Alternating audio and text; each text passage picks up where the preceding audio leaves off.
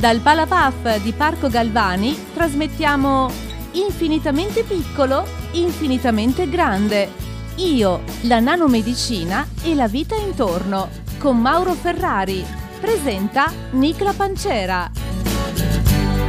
Buongiorno a tutti, è il mio gran piacere e privilegio presentarvi la famosissima, grandissima giornalista Nicla Panciera, che è bravissima e famosissima, ha scritto con Margherita, con Umberto Veronesi, e purtroppo oggi le rovina un po' la carriera perché si trova sul palcoscenico insieme a me, che alla fine sono infinitamente piccolo. Soprattutto mi ha chiesto di cantare, e diciamo che cantare è la cosa che mi riesce peggio tra tutte le cose che non so fare, probabilmente è questa. Ma è quello come che lui dico insegna... io, non rubarmi le cose, quella è la mia storia. Come lui insegna nel suo libro, eh, dimostrare le proprie debolezze, le proprie incapacità non fa che aumentare la simpatia che noi suscitiamo Citiamo negli altri e l'empatia. E dimostrare quella degli altri è molto divertente. E ci facilita poi le cose nella vita, non è così? A questo proposito, prima di presentare l'autore di oggi, io volevo solo raccontarvi cosa faremo qui.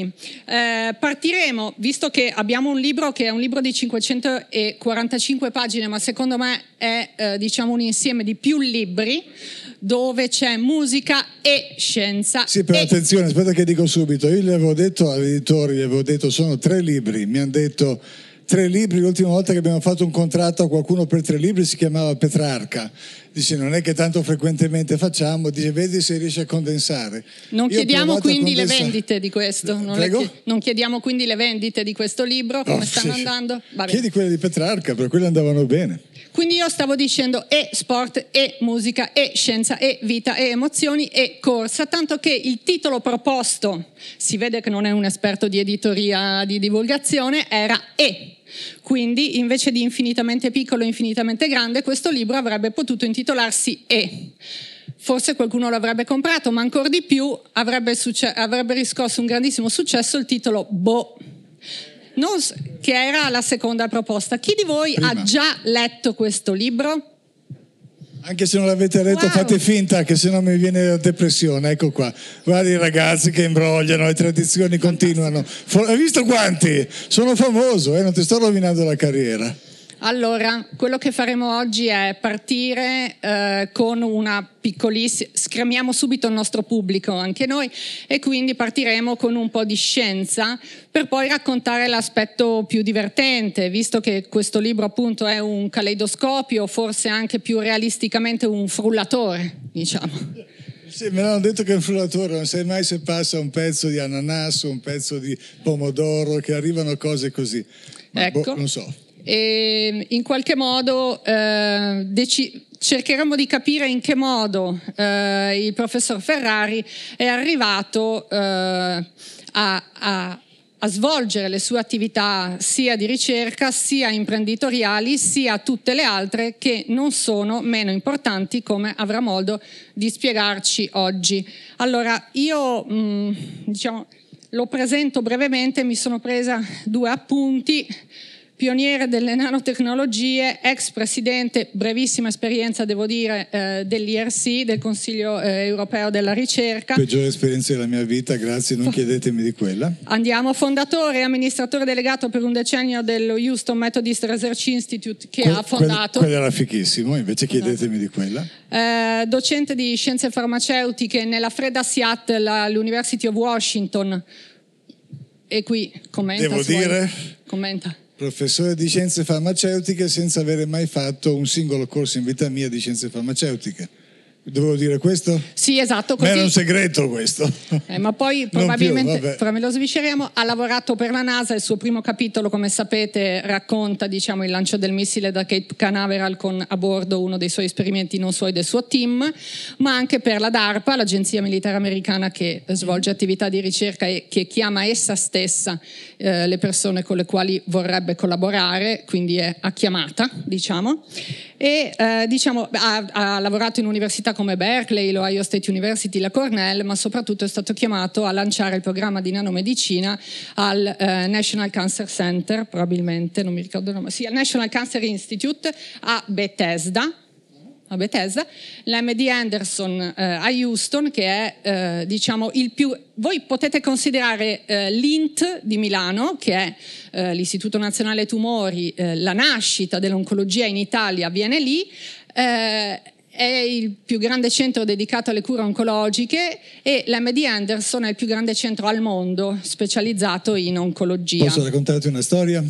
Sì, dai, va Posso bene. subito? No, sì. cioè, tieni lì, che è bellissimo. No, quello, vai, eh? vai, io ho finito comunque, no, nel no, senso bene, che no. poi ci sono tutte le carriere. Noi non ci siamo mai incontrati prima di oggi, ma ci siamo una volta sentiti al telefono, al video call, è fortissima, molto simpatica. Allora sono molto contento di essere qui con sì, lei, con voi. Anche. Già sapevo che ci saremmo divertiti, almeno noi, spero anche voi. Racconto una storia? Sì, racconto. Allora, io sono un personaggio un po' strano dal punto di vista scientifico, sono un bravo ragazzo, per l'amor di Dio, però scientificamente ho fatto una carriera un po' strana che non raccomanderei a nessuno, perché è una cosa che è successa un po' così per caso. E da matematica, ingegneria, fisica, queste cose qua, sono finito a Berkeley e ho cominciato a occuparmi di cose di medicina mentre stavo a Berkeley, che forse è una delle migliori università del mondo. Io ero professore lì, ho avuto la fortuna che mi hanno offerto un posto, si vede che gliene avanzava uno, no? Ho cominciato a occuparmi di medicina e con le cose che facevo sono nate in un modo o nell'altro in quegli anni, dal lavoro mio e di pochi altri al mondo, cose che hanno cambiato la medicina, spero in meglio in tanti modi, magari in peggio in alcuni. E come sempre, quando ci sono novità nelle scienze, in particolare in medicina, c'è sempre molta resistenza di sistema. La medicina è molto lenta a importare le novità ed è giusto che sia così, perché stiamo parlando naturalmente di vite, di sofferenze, di cose importantissime. Non è che si può prendere ogni novità e buttarla dentro e rischiare di far del male a qualcuno, no? E allora con la medicina, con la sua, diciamo, eh, come si dice, ricordami in italiano come si fa, riluttanza, ecco, no? A importare novità, non sai mai quando vai a fare conferenze come la gente reagisce. Arriviamo all'Istituto Nazionale dei Tumori, I N T, straordinaria istituzione, una delle migliori veramente al mondo, con una storia bellissima, sta a Milano, sono magnifici, li voglio tanto bene. E mi chiedono, era l'ottantesimo anniversario della fondazione dell'I N T, e mi chiedono di fare la Lectio Magistralis.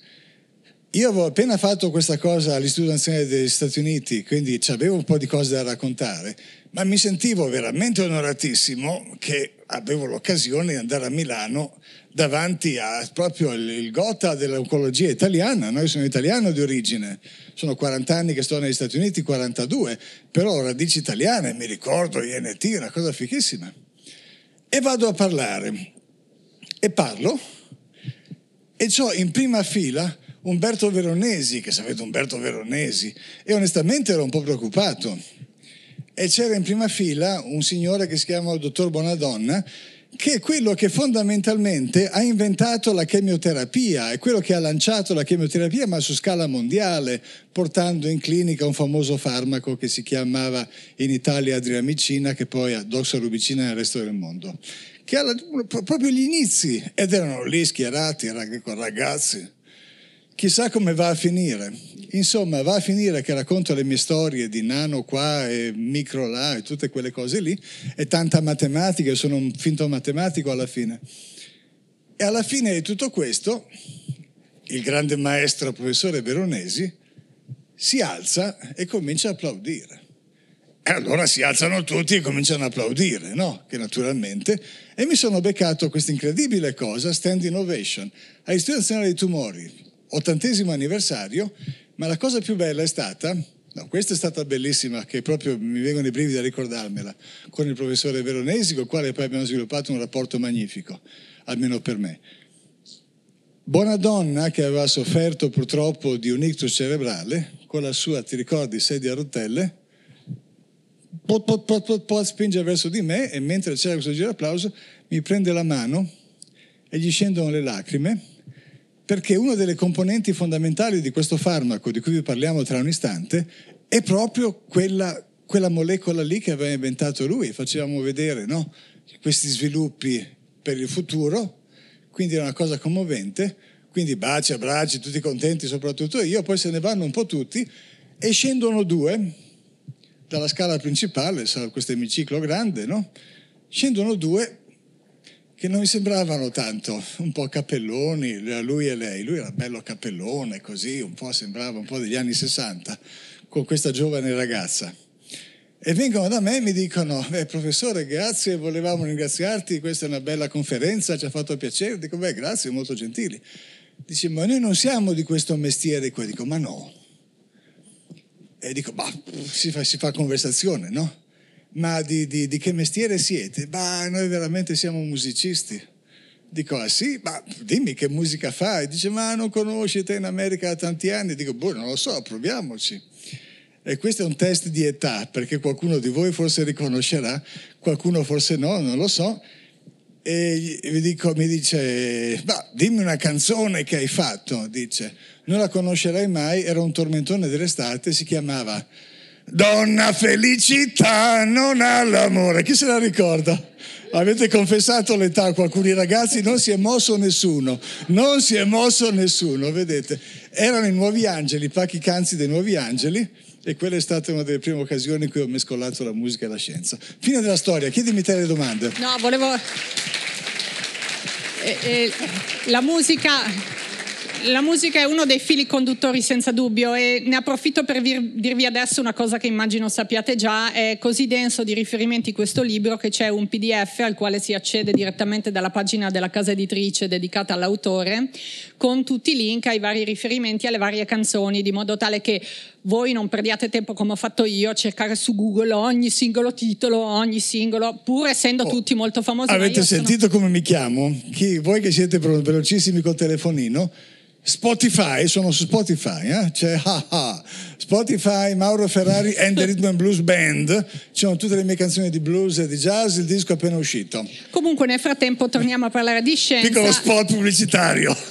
E vi ha già raccontato che il farmaco al quale probabilmente tiene di più, allora diciamo che ha portato, tra eh, molecole che sono state portate fino alla fase di sperimentazione clinica, sommate a quelle che poi sono state anche approvate, si parla di una quarantina. Mm? Sono quelle sulle quali tu hai lavorato, ma la più, diciamo, quella alla quale sei forse più affezionato è quella che forse entrerà in trial clinico la, eh, la primavera prossima, è contro le metastasi epatiche polmonari, e che forse, e poi passeremo anche a parlare d'altro, potrebbe essere una storia emblematica un po' per raccontarci qualcosa di frontiera della medicina. Di che cosa si tratta? Questa è la domanda. Benissimo, grazie. Allora, eh, eh?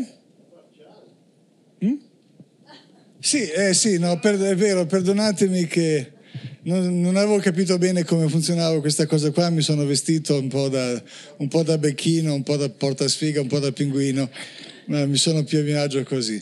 Allora, eh, questo... Vale gli stivali comunque. Eh? Vale gli stivali, sì. Allora, quarantadue anni negli Stati Uniti, dei quali gran parte in Texas. Ecco. Le pistole non si può portare in Italia, ma il resto si può. Domani correrà la mezza di Udine con quelli, infatti.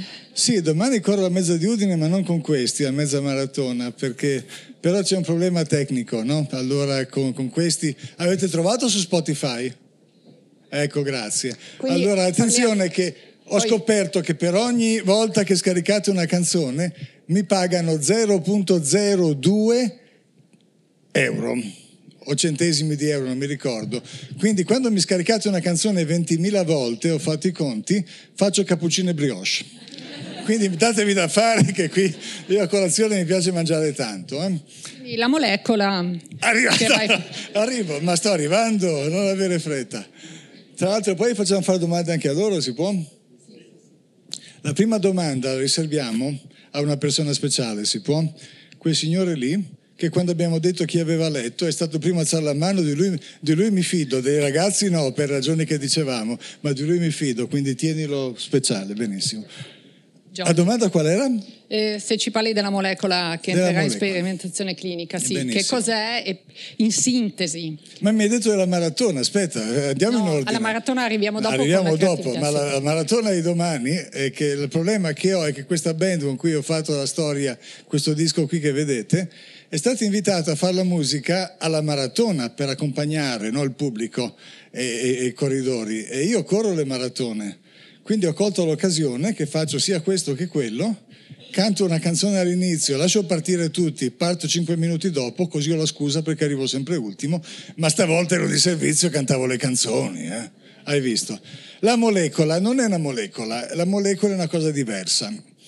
È, è, diciamo, è un farmaco composito a quattro componenti. C'è una molecola di quelle farmaceutiche eh, solite, se vogliamo, in particolare esattamente quella di cui parlavo un istante fa, quella di Gianni Bonadonna, la doxorubicina, che è un farmaco storico che ha grandi meriti e grandi limitazioni. Una delle grandi limitazioni è il fatto che uccide le cellule malate di cancro ed è straordinaria, si tuffa nel nucleo quando riesce a entrarci e uccide la cellula mentre si sta dividendo, che è quello che fa il cancro, che sapete che prolifera in maniera incontrollata, no? E quindi quella parte lì va bene, però la doxorubicina, che viene usata in tutti gli ospedali del mondo da cinquanta anni se non più, ha un limite grossissimo che fa dei danni collaterali purtroppo spaventosi. È nota anche, anche per il suo colore, colore rosso, è nota come la morte rossa tra i pazienti in clinica. Voglio dire, è una cosa che veramente è terribile, anche se è molto utile. Sempre lì a difficoltà nel cancro, no? Uccidere cellule, sì, ma quelle giuste e, e in modo da non colpire quelle sbagliate. E la doxorubicina purtroppo fa grossi danni al cuore, ha una cardiotossicità molto elevata. Quindi, se riesco a dare...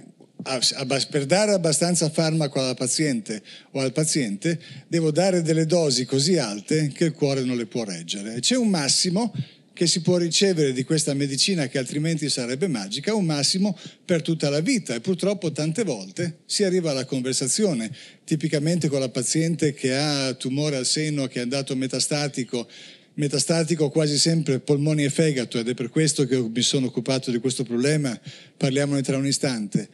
E sì, arriva che la medicina riesce a tenere le metastasi sotto controllo per dei giorni, per delle settimane, per dei mesi, qualche volta anche per un anno, forse due, e arriva un momento in cui dici: ti ho dato abbastanza, tutto quello che ti potevo dare di questo farmaco, adesso non te lo posso dare più perché purtroppo ti farebbe danni al cuore irreparabili, dobbiamo andare a cercare qualcos'altro. E quella è una conversazione chiaramente molto difficile, per, per, naturalmente per la paziente, per la famiglia, per, per per noi operatori sanitari, eccetera, eccetera. Allora, il tema ve l'ho già annunciato, no? Il problema è, per il cancro, è soprattutto la metastasi. Il cancro è la causa numero uno di morte al mondo, di morte prematura al mondo, e pr- praticamente è sempre stato da quando stanno tenendo conto. Morte prematura, per l'Organizzazione Mondiale della Sanità, è definito come al di sotto degli ottanta anni, quindi è la cosa che uccide più persone. Se guardiamo all'interno di questa malattia quali sono i meccanismi di morte principali, non c'è dubbio che di grandissima lunga la morte per cancro capita settanta per cento dei casi, ottanta per cento da quelle parti lì, in grande maggioranza, per il fatto che il cancro è partito magari da zone del corpo dove non avrebbe ucciso nessuno, avrebbe fatto danni, ma non avrebbe ucciso nessuno, che ne so, sulla pelle, il cosiddetto melanoma, o dal seno, dalla prostata, da altre parti del corpo. Però poi, o in un muscolo, come per esempio nel sarcoma, no? Puoi tagliare la gamba, è una bruttissima cosa, ma magari salvi la vita. Il problema è che alcune di queste cellule cominciano vanno, vanno, vanno a viaggiare in giro per il corpo e si impiantano da altre parti e fanno nascere delle colonie di cancro che sono indipendenti e che purtroppo fanno danni dove vanno a attaccarsi. I primi due posti sono il fegato e i polmoni, quindi la stragrande maggioranza di morti da cancro sono associate al problema del fegato e dei polmoni. E io, che non ne sapevo assolutamente niente di cancro, ero professore di fisica, ingegneria, matematica, quelle cose lì a Berkeley, quando mi sono trovato davanti questo problema qui, per ragioni personali, mi è venuto da dire, bah, ai medici a chiedere: ma non avete medicine che possono curare, uccidere queste cellule malate? E la risposta è stata, come vi ho detto, certo, in laboratorio, nella provetta, facilissimo, le ammazziamo tutte, ma come faccio a dare abbastanza di questo farmaco al paziente o alla paziente in modo che non mi faccia danni devastanti al resto del corpo? Non sappiamo come fare. Dico, ragazzi e ragazze, questo è un problema di, si chiama in fisica, di trasporto della massa. Ovvio cosa vuol dire, no? E con tutto rispetto per la medicina, per la biologia, tutta quella fisica e matematica che ci permette di capire le dinamiche del trasporto non è che fa parte del curriculum solito della medicina e della biologia.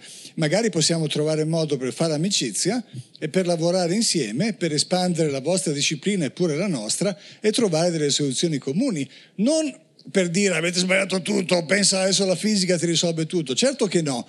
ma insieme magari si possono trovare soluzioni nuove. E partendo da questo, la risposta alla domanda che mi faceva Nicla, che non è Nicla, da dove viene? Non l'ho mai pensato. Russo, apparentemente. Russo, fighissimo, bello nome. Tu hai sempre avuto quello.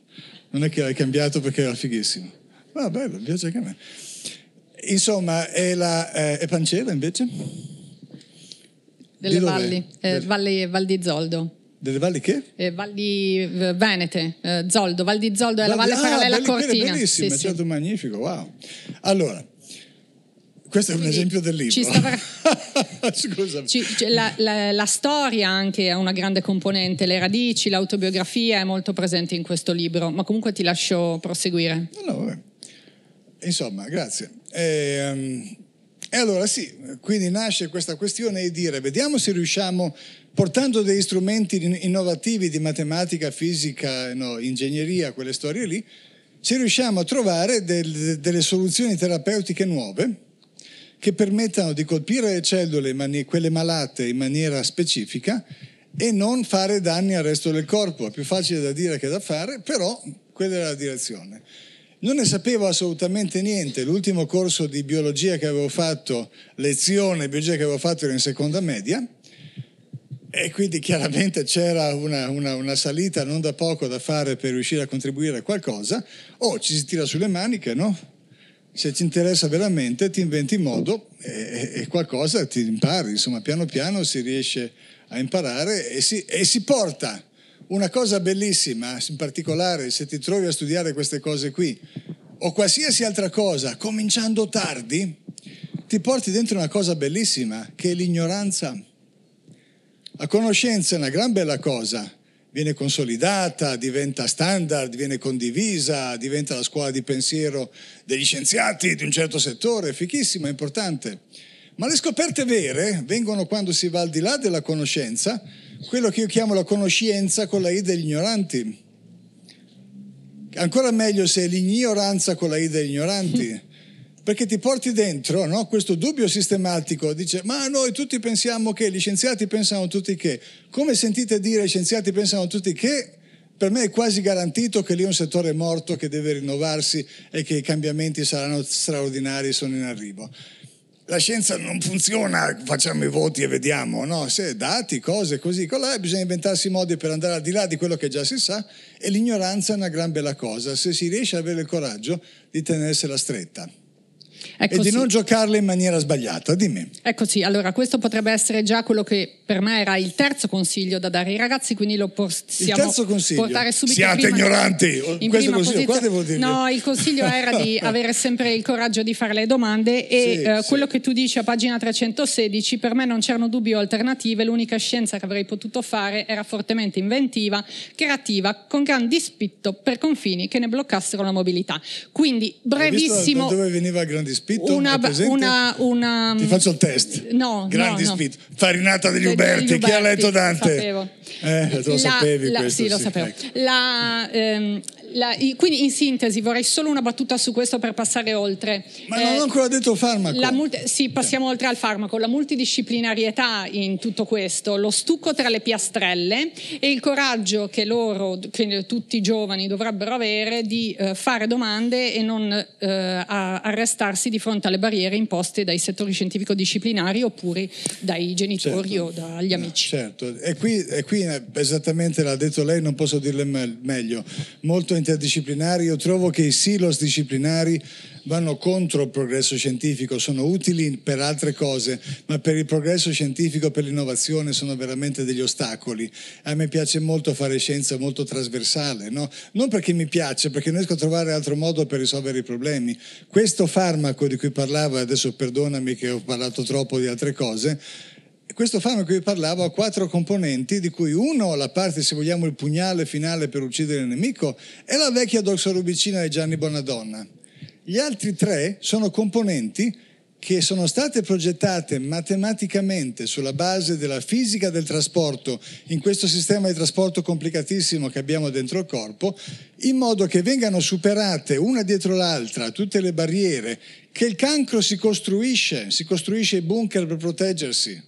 È una questione evolutiva, per quello che c'è ancora. Quindi tutti gli altri tre pezzetti Ed è una storia lunga e complicatina. C'è un cantante bravissimo, Piero Sidotti, che sta scrivendo una canzone su questa cosa qua, sul, sul viaggio, il viaggio di questo, di questo complesso terapeutico che alla fine arriva a uccidere preferenzialmente le cellule malate. Come faccio a saperlo? Perché ho lavorato con... Su, sono, c'è un capitolo nel libro che si chiama I miei ventinove anni di fallimenti, ed è tutto vero, sono ventinove anni di fallimenti, da ognuno de, per arrivare dove siamo adesso, da ognuno dei quali sono nati tante volte dei settori interi della medicina e alcuni dei farmaci di cui parlava Nicla prima, no?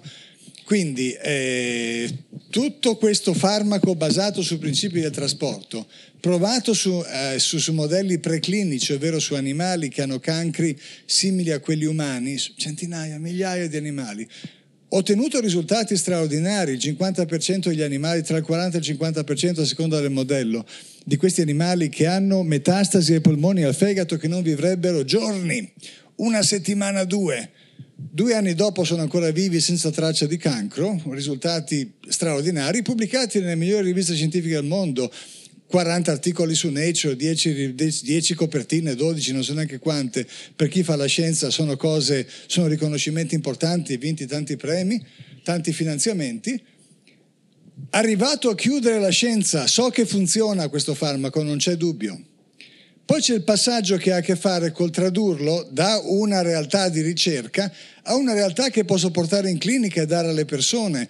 Ci vogliono le verifiche di qualità, di sicurezza, di manifattura, tutte cose importantissime per proteggere il paziente, no?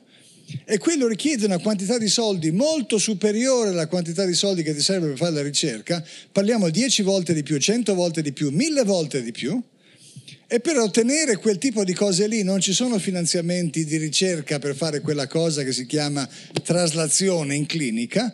Devi inventarti di fare l'imprenditore, devi inventarti un modo per lavorare con le aziende, che è un po' quello che ho cominciato a fare appunto ventinove anni fa, quando mi sono un, po', un pochino di meno, quando mi sono reso conto che la scienza di per sé non bastava, devi riuscire anche a sporcarti le mani, tirarti sulle maniche e inventarti un modo per arrivare in clinica, lavorando col capitale di Ventura, con le aziende farmaceutiche, con gli enti omologatori, facendo con sistemi di manifattura, facendo tutte queste cose qua che tipicamente lo scienziato non fa.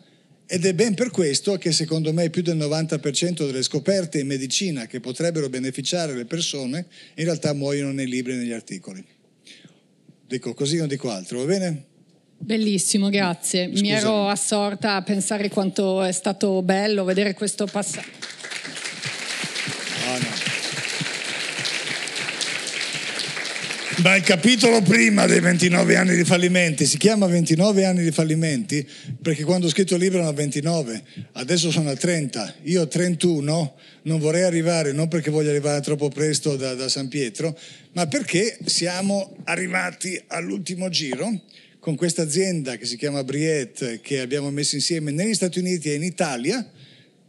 Siamo arrivati alle ultime svolte di questo processo molto complicato, andando tutto bene fino adesso, e penso che per marzo cominciamo sperimentazioni cliniche a M D Anderson, primo centro oncologico in Italia, e poi la fase due la facciamo insieme negli Stati Uniti, al mondo, la facciamo insieme a M D Anderson e all'Istituto Nazionale Tumori a Milano.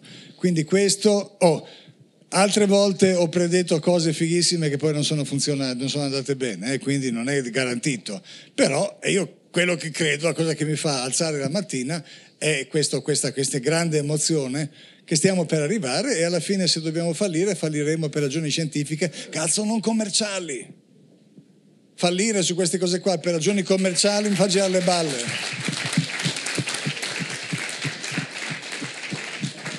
Adesso, se voi avete l'impressione... Eh, che eh, Mauro sia totalmente anarchico, anche il suo libro è anarchico e è estraneo, è estraneo a, a qualsiasi ordine cronologico e tematico, quindi anche noi cerchiamo di passare al prossimo, al prossimo consiglio che possiamo dare, nel senso che abbiamo visto questi importanti risultati che speriamo arrivino presto e, allora io direi nel capitolo andiamo su, ho visto che ore sono, allora eh, eh, sono le dieci e mezza. Allora nel capitolo avete impegni voi dopo le undici? Non ho capito, hai visto?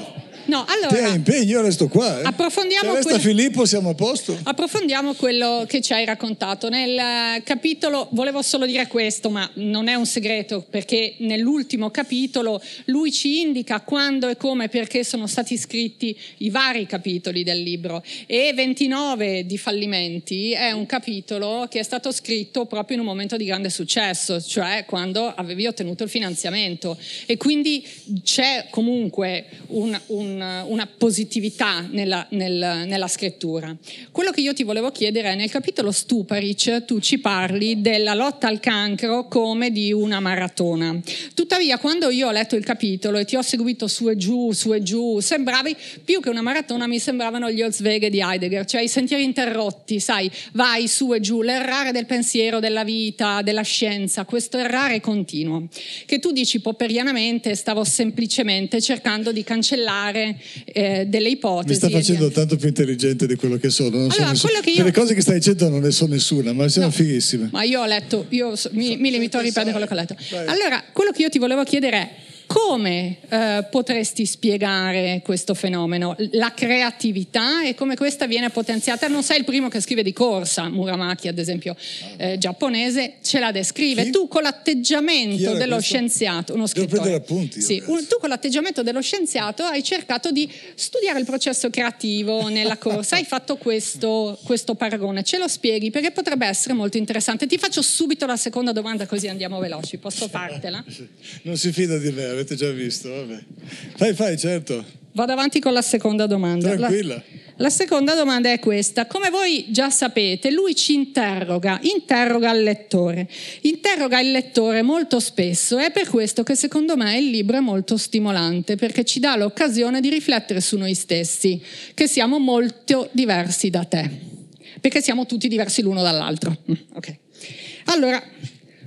Sta eh, parlando del, eh, dell'esaurimento e la percezione di fatica fisica e mentale in seguito all'esecuzione di un movimento ripetitivo come quello della corsa, che non è come il basket o la pallavolo, fai sempre la stessa cosa, destra, sinistra, destra, sinistra. E dici, passando alla vita più in generale, mi viene da chiedermi per analogia quali siano i miei movimenti ripetitivi, quelli che portano alle paralisi funzionali, i crampi esistenziali. Quelli che sembrano facili ma fanno finire lo stesso la benzina? Quanto mi resta nel serbatoio esistenziale in questo momento? Al massimo a quanto sono arrivato e cosa ha portato invece i rifornimenti? Ti capita mai di pensarci? Allora lo chiediamo a te, giriamo la domanda a te.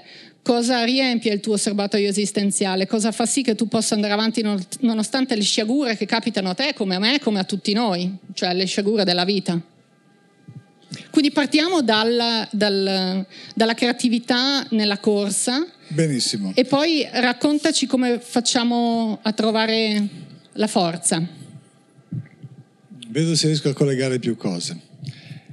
Allora, questa storia dei ventinove anni di fallimento, il capitolo prima, io mi chiamo Mauro, se qualcuno si ricorda, il capitolo prima si chiama Figure di Mauro. È per quello che ho cinquecento pagine nel libro, perché ce ne ho troppe da raccontare. Questo fatto di buttarsi e di vedere che succede, secondo me è importante, no? La paura del fallimento è, è normale, in Italia in particolare è paralizzante, ma non si riesce a fare niente se non si prova delle cose nelle quali si ha veramente del rischio. Bisogna rischiare per riuscire ad arrivare da qualche parte, no? Stiamo trasmettendo... Infinitamente piccolo, infinitamente grande. Io, la nanomedicina e la vita intorno, con Mauro Ferrari. Presenta Nicla Panciera.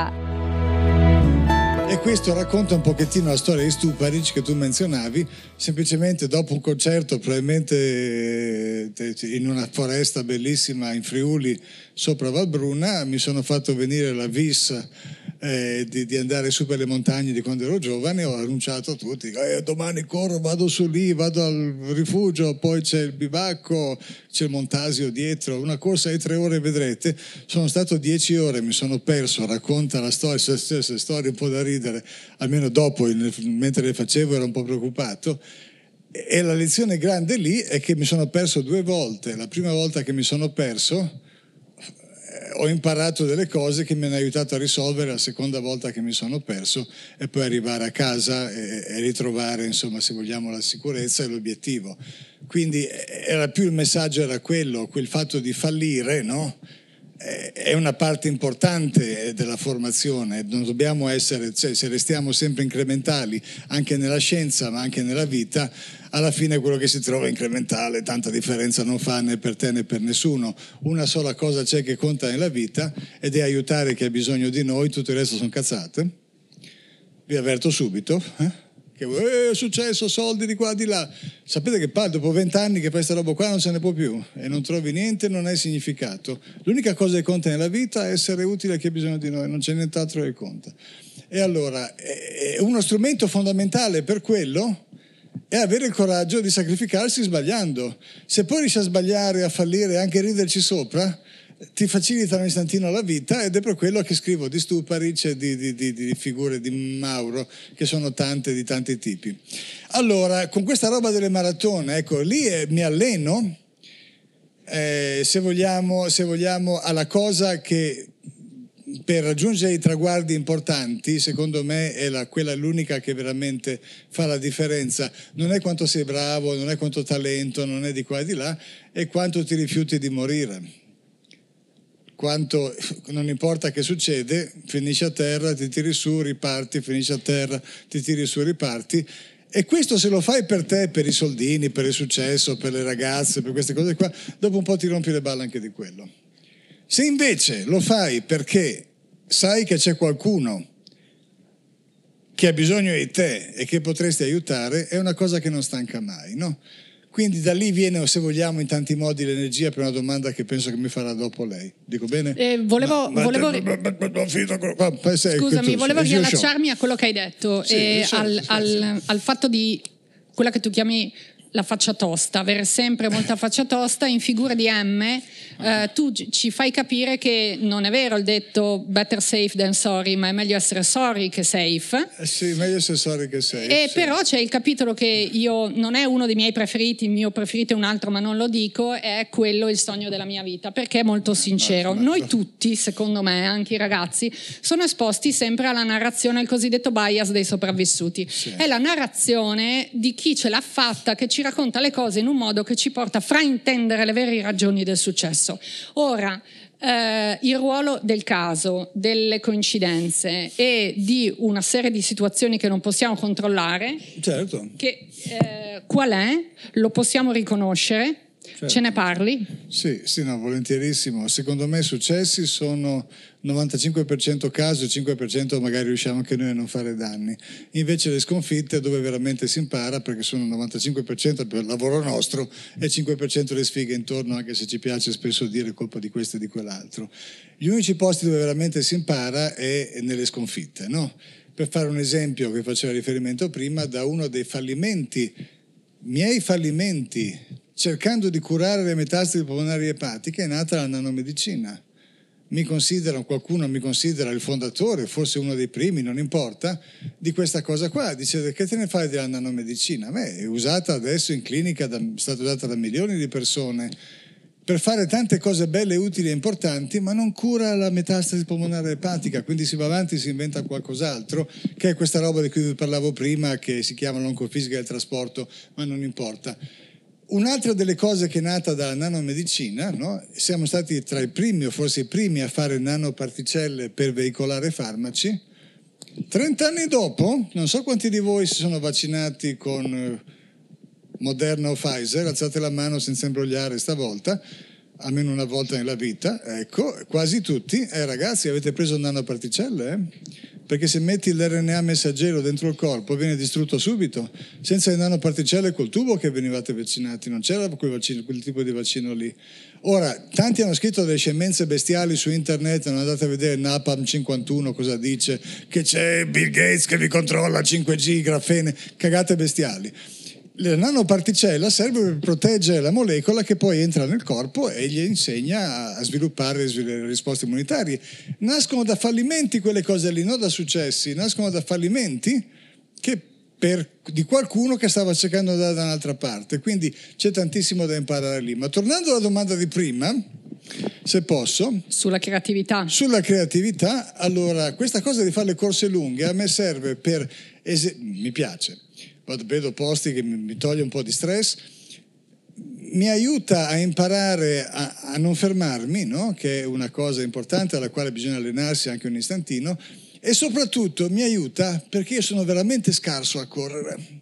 So, io arrivo sempre ultimo, sono stato, no, non proprio sempre sempre, ma quasi sempre ultimo. Ci sono state volte che sono arrivato in cima a una maratona in montagna con quelli della, dell'organizzazione che tiravano sulle bandierine, eh. Mi aspettavano tutti come ho attraversato, hanno tolto sai, il pallone gonfiabile che c'era. Tenete d'occhio il vecchietto. Tenete sì, no, d'occhio no, il vecchietto. No, no, è vero, cioè è tutto vero.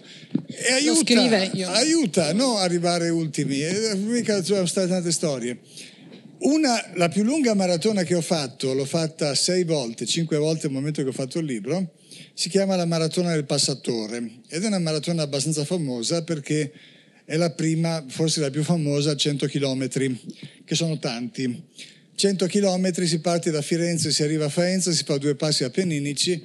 Quel signore che vince, che è campione del mondo da tanti anni, ha vinto sette, otto, nove consecutive, non mi ricordo, si chiama Calcaterra, che è il nome giusto per uno che fa quella cosa lì. Allora, si parte alle tre di pomeriggio da Firenze, si arriva alle dieci di sera, quindi lui arriva a cena, bastardo. Io, quella volta che sono riuscito ad arrivare in fondo, arrivo tardi per colazione, che il cappuccino è già strafreddo, altro che. Io sto diciassette ore, ce ne sta sette. Del signor Calcaterra io conosco molto bene le chiappette. Scorre via. Perché poi perché faccio il maratone, no? Perché, perché per altre ragioni mi mettono tante volte in prima fila per fare, per fare il giornale, le cose, no? E mi metto col keniota, con la, cioè, che, che sono bestiali, sono alti così, hanno le gambe che arrivano fino qui, no? E corrono e non fanno rumore, sono un cuscinetto d'aria e poi arrivo io come lo Yeti, è fighissimo. Allora, eh, ho raccontato in un capitolo che si chiama Pioggia, neve o tirivento, sottotitolo Li finisco tutti e cento, ho raccontato le mie esperienze col Passatore. Delle cinque che avevo fatto allora, ne ho finita una e le altre quattro hanno finito me. La due prima vo- hai finito due però. volte con l'ambulanza. L'età, certo. Quindi. E racconto le cinque fasi. Le cinque, quello che secondo me, oh, non è una teoria vera, è un modo per raccontarsi storie. Le cinque fasi, vediamo se me le ricordo. La prima è la fase di distacco o separazione dai problemi di tutti i giorni. Cominci a correre nella tua ribalta, no? Cominci a correre, pensi al telefono, ho il gatto, ho dato da mangiare, ho lasciato l'acqua sul fuoco, devo tornare in fretta che c'è un appuntamento. Quello non è divertente, cioè tutti questi pensieri che ti passano per la testa e vuoi fare di fretta, non ti stai godendo la corsa. Quella è una brutta parte, purtroppo di quelli che corrono quasi tutti conoscono solo quella parte lì. Dura un'oretta circa per me, per altri magari un po' di più, un po' di meno, dipende quanto veloce vai. La seconda fase eh, è come cominciare il frizzantino, eh, che qui siamo nella terra giusta. Ti cominciano ad arrivarti le, le bollicine in testa che poi fanno pop e vengono fuori delle idee. E io ho notato negli anni, sono quasi vent'anni che corro, ho notato che quella è una fase buona, la fase creativa, vengono fuori idee per conto loro, al punto che ne vado neanche a cercarle. La mattina parto, penso ai problemi che ho, comincio a correre e a un certo punto cominciano ad arrivare idee, delle soluzioni, delle cose. Dico, ma guarda che bello. Ma come col frizzantino, terza fase, c'è la fase se ne bevi un pochettino troppo, c'è la fase dell'ebbrezza. Continuano a venirti le idee, ma non è che sono tanto buone tanto spesso. Al punto che quando gestivo l'ospedale Methodist, avevo ventisettemila dipendenti, era una cosa enorme, e mi incontravo con i miei eh, giovani o meno giovani eh, vicepresidenti, eccetera, no? E gli dicevo, ho avuto un'idea stamattina, mi chiedevano a che chilometro, perché già sapevano, no? Questa storia. Quella fase lì, fase dell'ebbrezza, vengono idee ma vanno verificate. La quarta fase è la fase in cui tutta la parte del cervello, lobo frontale, se ne va completamente a fare una passeggiata e resta soltanto l'emozione. La parte che io chiamo limbismo, è un nome inventato. Limbismo, il sistema limbico che si inventa le emozioni, le cose, e mi sono trovato su ad andare su per le salite, specialmente se senti musica, eh, da bambino, cioè papà, le cose, che di tutto, mi capitano di tutto, ridi, piangi come uno scemo, la gente ti guarda, però quelli che sanno, che fanno queste esperienze qua, già sanno cosa sta succedendo. La quinta fase è quella dello zombie, dove resta soltanto destro-sinistro, destro-sinistro e speri di arrivare vivo. E quello dura tantissimo, purtroppo, le ultime dodici ore per me sono zombie. Allora, cinque volte, finito di scrivere il capitolo per raccontare questa, le cinque fasi, a un certo punto mi viene da chiedermi, perché il li- scrivi il libro, il libro ti insegna mentre lo scrivi, eh? Non è che pensi prima, almeno io. E, e penso, ma andiamo a vedere quando ha funzionato che ho finito la maratona e quando invece ho fallito, dove mi sono fermato, in che fase mentale ero. E la conclusione, completamente non scientifica però vera, è che le quattro volte che mi sono fermato di quelle cinque ero in quattro fasi, l'unica in cui non sono mai morto è la creatività. Io credo veramente che la creatività sia un meccanismo di sopravvivenza in tanti modi, no? In situazioni difficili bisogna inventarsi qualcosa. E io credo che il collegamento fra il modo in cui si fa la scienza e le emozioni, no? Le emozioni fondanti delle persone e la loro storia non sia in nessun modo abbastanza esplorato, e se c'è un messaggio che sta dentro quel libro lì è: andate a grattarvi dentro, specialmente giovani, brillanti, brillantesse che siete, no? Andate a guardarvi dentro, grattate dentro la pancia, vedete quali sono le emozioni importanti, le emozioni fondanti, e giocatevela su quello. È quello che alla fine vi dà, se vogliamo, quella tenacia, quella capacità di superare gli ostacoli, quella, que, quel senso di significato che è l'unica conta, cosa che conta nella vita, no? Che poi vi permette di arrivare agli obiettivi che veramente riscaldano il cuore. Ok? Il libro, dici, dici il libro eh, insegna molto anche a chi lo scrive. Allora, tu hai scritto che a, a, ti è servito moltissimo per capire questo testo, ti è servito moltissimo per capire che la Fibonacci Life è la cosa più importante alla fine, che è un po' quello che hai appena detto, ovvero la vita è come una cordata e ciascuno tira, tira e tutto si alterna, la musica, di cui noi abbiamo parlato tantissimo, la, la corda, la scienza, eh, gli altri, mh? L- eh, il desiderio di aiutare gli altri. Allora, se vuoi parlarci di questa Fibonacci Life e di che cos'è e come imparare a metterla in pratica, citando anche il consiglio che dai a pagina ventiquattro, che è quello di conoscere, quello, che è quello di conoscere le proprie forze, che sono anche debolezze, ma soprattutto di non ascoltare. Diglielo tu.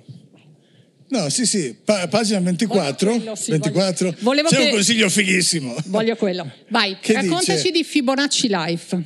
Puoi conoscere le proprie forze, le proprie debolezze, no? Giustamente, come stavamo dicendo, trovare le proprie motivazioni, no? E soprattutto non ascoltare i consigli di nessuno, men che meno i miei. Va bene, la strada è quella, non ci sono risposte alla fine del libro. Fibonacci Life, forse vi ricordate la sequenza di Fibonacci, no? È quella che parte, ogni due numeri della sequenza si parte da zero, poi si mette uno e poi si mette dopo il numero che è la somma dei due numeri precedenti, e così facendo si fa una spirale che ha la golden ratio, c'ha il rapporto eh, dorato, come si dice in italiano non mi ricordo. Quindi Fibonacci era un matematico italiano di ottocento anni fa, e, e tantissime cose che hanno a che fare proprio con la bellezza sono basate sulla, sulla, sulla serie di Fibonacci, la sequenza di Fibonacci, devo dire. E a me piace per, me, per analogia, no? Diciamo nel libro la chiamiamo metalogia. Perché metalogia? Perché io ho mai capito la differenza tra analogia e metafore, allora senza stare a rompermi troppo la testa l'ho messo insieme, e il libro è pieno di metalogie, no? C'è questa metalogia con la vita che dice la Fibonacci Life, secondo me ogni cosa che fai, no? È un, è un gradino sul quale basi poi il passo dopo, non necessariamente nella stessa direzione, alla fine è una spirale quella di Fibonacci, però si espande sempre. E per me tutte queste cose qua che faccio, tutte male, però messe insieme mi aiutano a fare la cosa che dà significato, se vogliamo, a quello che dentro mi sento che è un po' la, la missione della mia vita, no? Che è appunto questa di trovare soluzioni a malattie altrimenti incurabili, in particolare il cancro. Quindi eh, tante cose, per me è importante farne tante, anche perché E se, se, se, se resto troppo focalizzato su una disciplina, su un modo di lavorare, se faccio troppo il matematico, non sono abbastanza bravo a fare il matematico, così come non sono abbastanza bravo a fare nient'altro, ma se mi impianto sulla matematica, il modo per superare l'ostacolo tante volte mi viene dalla biologia.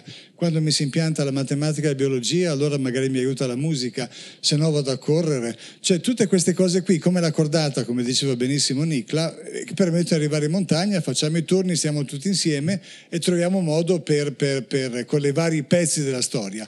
E questa era la ragione per cui io avevo proposto a Mondadori avevo proposto il titolo E, perché ci sono persone che lavorano in tant- questo e quello e quell'altro, ci sono persone che invece vanno molto meglio se fanno o fanno una cosa sola, o fai questo o fai quello. E, e non è che uno è giusto e l'altro è sbagliato, non è meglio, non è peggio, ognuno deve essere se stesso. Tendiamo a spingere in particolare i giovani a essere o a dire eh, non puoi giocare a calcio se vuoi andare al liceo classico, ma perché no? Non puoi fare il conservatorio se vuoi fare il medico, ma perché no? Sarà un po' più difficile, ma se ti piace, se è lì che hai un obiettivo nella vita, ti tiri sulle maniche e ti inventi un modo. Quindi io alla fine a Mondadori avevo proposto il titolo che è la risposta alla domanda qual è il significato della vita. Mi fate la domanda? Qual è il significato della vita? Boh! Se chiedete a uno come me siamo alla frutta, ragazzi, eh? Qui la prima era boh, che era veramente la risposta alle domande grandi della vita, l'unica che posso offrire onestamente. Quando mi hanno detto non si può perché ha già fatto una canzone Giovanotti, ho detto beh, porto rispetto a Giovanotti, e mi hanno proposto questo titolo che è molto bello, secondo me non è farina del mio sacco, lo confesso, però ho cercato di dire ma forse potremmo chiamarlo E.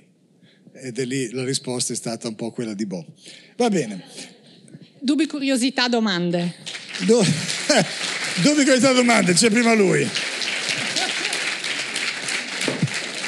Adesso lui. Lei, lei ce l'ha con me, insomma. No, no il, quello che mi incuriosiva è questo, no? Cioè lei parla molto di creatività, cioè lei è molto creativo. E parlava nel libro enne uguale due, legame covalente, no? Eh, il concetto poi è come trasferirlo all'altro livello in cui lei dice che non è forte come, il coval- come, sì, come covalente, però è fondamentale per poi portare il progetto in fondo, che poi è un po' il creativo magari si perde e, e perde il senso pratico per arrivare al risultato. Ecco, questa è la domanda.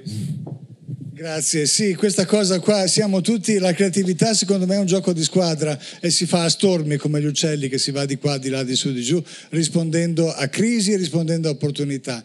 La chiave di volta secondo me, beh qui c'è gente molto più intelligente di me che ci ha vinto un Nobel in Italia, a Parisi, giusto, su quelle cose dette sul serio, io le racconto solo per raccontare storie. Secondo me il primo legame, il legame delle, delle prime due persone è il legame più forte, è la cosa fondamentale lì, e tutto il resto segue, nessuno segue uno ma segue, si, si segue due, quello era un po' il concetto di massima, e due c'è bisogno anche per coniugare queste due anime, l'anima creativa se vogliamo, ma l'anima pratica che poi mette a terra quello che hai scoperto ci deve stare insieme, quindi questo concetto di squadra a partire dalle due polarità secondo me è molto importante. Grazie molto per la domanda e per la pazienza. Grazie, io mi chiamo Vito Claut, avevo due domande. Allora, una testa come la tua, così riconosciuta a livello mondiale, intelligente, eccetera, eccetera, ha mai pensato di ibernarsi e di tornare fra, fra quattrocento anni, diciamo, fra quattrocento anni così ad inventare qualche cosa di fantastico, di nuovo, eccetera? La seconda invece domanda è questa, un po' contraria diciamo a quello che dicevi tu, eh, cioè tutti quanti diciamo noi siamo portati per aiutare gli altri, ma ti è venuta mai l'idea che dagli altri abbiamo ricevuto soltanto bastonate una volta che abbiamo aiutato gli altri? Grazie. Quella di ibernarsi è bellissima idea per quello che torno in Friuli ogni mese io. Guarda che freddo che fa oggi. No, sto scherzando, per l'amor di Dio. Allora eh, la, la domanda seria invece, quella di come si reagisce alle bastonate, eh, non è facile, eh, fa girare le balle un pochettino, giusto?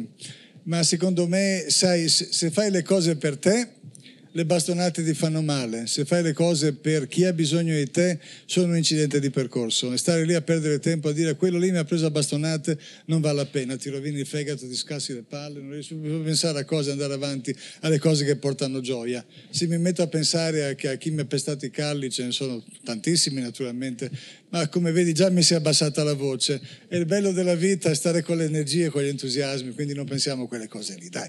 Grazie.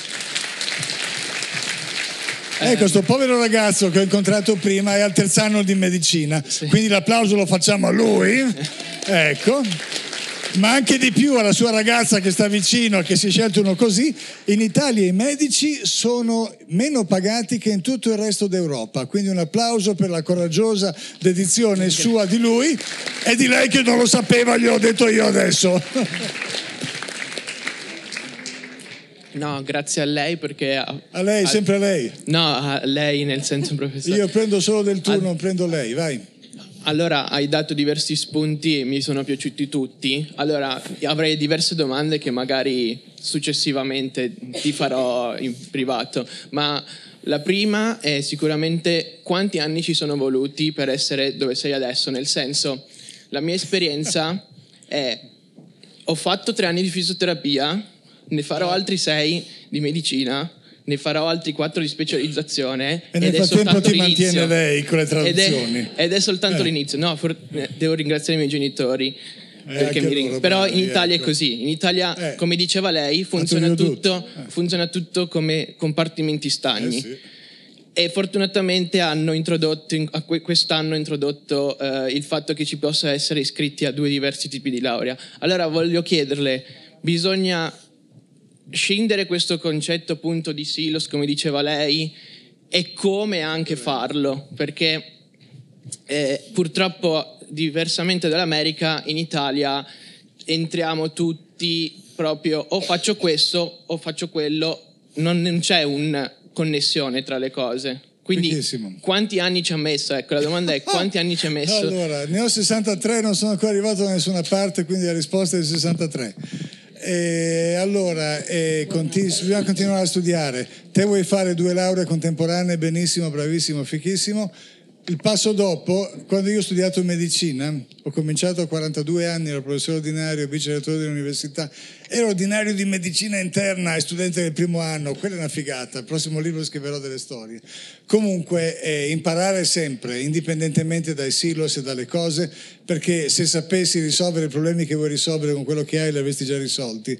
Quindi come smetti di andare a imparare, hai smesso eh, naturalmente la tua, la tua, la tua strada, se vogliamo. E io non sto dicendo che tutti devono essere, sai, si dice transdisciplinari, multidisciplinari. A me non piacciono quelle parole lì che sono diventate un po' noiose. Io che sono un entusiasta, io le chiamo superdisciplinari, come Superwoman, cazzo, no? Quindi superdisciplinari, non è che bisogna essere tutti così, eh, sennò il mondo sarebbe un bel casino.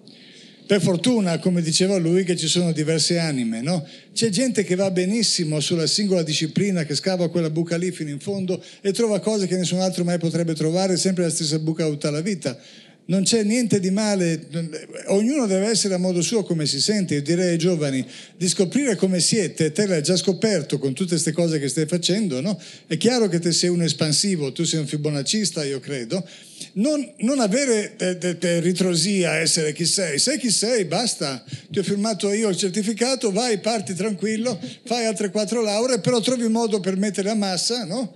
E per risolvere i problemi di qualcuno, perché non è per il nostro successo, ma è per le persone di cui vogliamo essere al servizio. Una cosa volevo dire, che eh, parlavi del libro pagina qua, pagina là, c'è una pagina magica nel libro, che è pagina ventitré.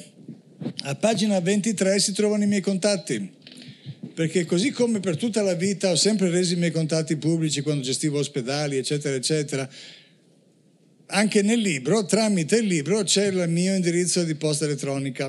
Se mi scrivete, ve lo dico adesso, non occorre neanche comprare il libro, è mauroferrari punto bo, B O H, facile da ricordare, gmail punto com. Allora, eh, e io ho invitato chiunque voglia, come ho sempre fatto nella vita, a scrivermi. Tante volte mi scrivono persone perché hanno pazienti o perché se stesse sono malate, tante volte mi scrivono per invitarmi a fare qualcosa. E io ho detto invitatemi a progetti, tra l'altro tutti i soldini che faccio, che sono pochissimi, con tutte queste cose creative qui vanno tutte in, in beneficenza, abbiamo fatto una fondazione, non passano neanche da me, vanno direttamente lì e altre persone gestiscono su cosa si fa. Ma visto che non è che c'è un monopolio delle idee di beneficenza, se avete delle idee su cose che vogliamo sponsorizzare insieme, non solo con i soldini del libro che sono pochi, o della musica che sono ancora di meno, o dei libri, film, film un po' di più, eh? È interessante eh, la storia eh, del film. Eh, però, ma anche col tempo, con l'energia, mi invitate, andiamo a fare cose insieme. Ce ne scritto... parlerai un'altra volta del un'altra film. Un'altra volta, sì, sì, sì. Eh, se ho troppo tempo mi sta dicendo. Vedi il messaggio... molto criptico. E c'è la storia del sì, quel libro lì, no? Quella pagina lì, e dice perché una, ho chiesto per esempio a qualcuno di scrivermi una canzone per Sanremo, adesso ho cominciato a cantare, ho detto che voglio vincere Sanremo e, e annunciare. Perché ridete? Io sul serio dico, cazzo, eh? L'ho messa nel libro, c'è lì, mi hanno già diversi cantanti e scrittori mi hanno fatto delle proposte e io ho detto a tutti però non metto il costume dei Maneskin. Quello mi dispiace, penso che sono passati i tempi, anzi non ci sono mai stati. Perché pagina ventitré? Perché è molto facile da ricordare il ventitré. Per chi di voi ha familiarità con la smorfia napoletana, il ventitré è lo scemo del villaggio. Così vi sarà molto facile ricordarvi di me e trovate la pagina subito. Prego, scusami, ho parlato troppo.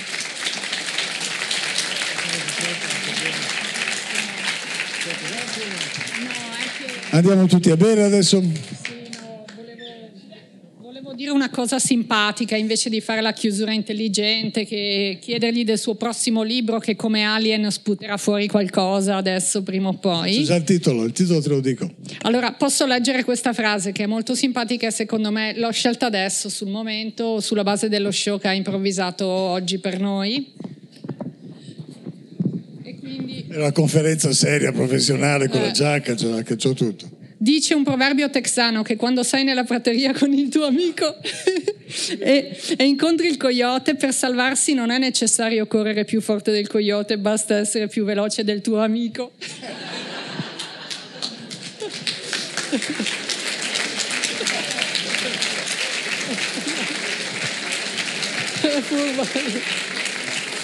Va bene. Il corollario è trovare degli amici che corrono più piano di te sempre. Io vado sempre a correre chi va più piano di me. Eh, quindi ehm, lui, il prossimo libro eh, è già in cantiere e lo sputerai fuori presto perché senti che è già in una fase terminale dello sviluppo. Sì. E poi ci dici questo, così noi aspetteremo con ansia il nostro prossimo incontro per parlare del tuo prossimo libro. Con molto piacere. Allora, visto che io ho scritto nella vita tanti libri scientifici, non ne ho mai letti nessuno. Mi sono un po' rotto le balle questa storia qua, perché ho detto provo a raccontare un po' di altre cose, mi piace raccontare storie, come avete visto. E allora è nato così questo libro qui, in un momento difficile della mia vita e non in un momento facile. Però, una volta che è uscito il libro, queste delle case editrici, no? Mi portano in giro per, per, per fare imparare il mestiere, che io non so, eh, non è che l'ho mai fatto. Questa cosa della fiera dei libri, una cosa fighissima, non l'ho mai vista. E la prima che ho fatto, questa è la seconda, non ne ho fatte altre. Ho raccontato il libro da tante parti, ma come fiera del libro ho fatto una a Firenze, questa è la seconda. E allora eh, giravo un po', c'erano le, ban- le bancarelle dei vari, dei vari editori, e vedo che ci avevano queste cose con sul cartellino scritto a mano che diceva copie autografate, e io che non so niente e che non mi vergogno a chiedere dico ma perché fate la roba con le copie autografate? E mi spiegano perché vende di più e si può far pagare di più. E io ho detto il mio prossimo libro si chiamerà, avevi visto che pensiamo nello stesso modo, copie autografate, non c'entra niente con il contenuto, ma è un titolo molto che secondo me diventiamo tutti ricchi. È evocativo, eh, sì, curioso. Allora, diciamo alla fine quello che dovevamo dire all'inizio. Ringraziamo Pordenone Legge, la Fondazione Croaviano che ci ha supportato oggi, e eh, Filippo, e anche il, il, volevo dare l'informazione che, visto che piove, Rachele, Rachele. Rachele, il firmacopie si farà qui. Quindi se avete il libro con voi o volete prendere il libro qui al banchetto, il firmacopie sarà qui perché fuori piove. E quindi chiudi tu, visto che hai iniziato. Io vi ringrazio per la partecipazione, immagino che sarà a disposizione per rispondere alle vostre domande ancora un po', quelle più private. Grazie. Ma non troppo.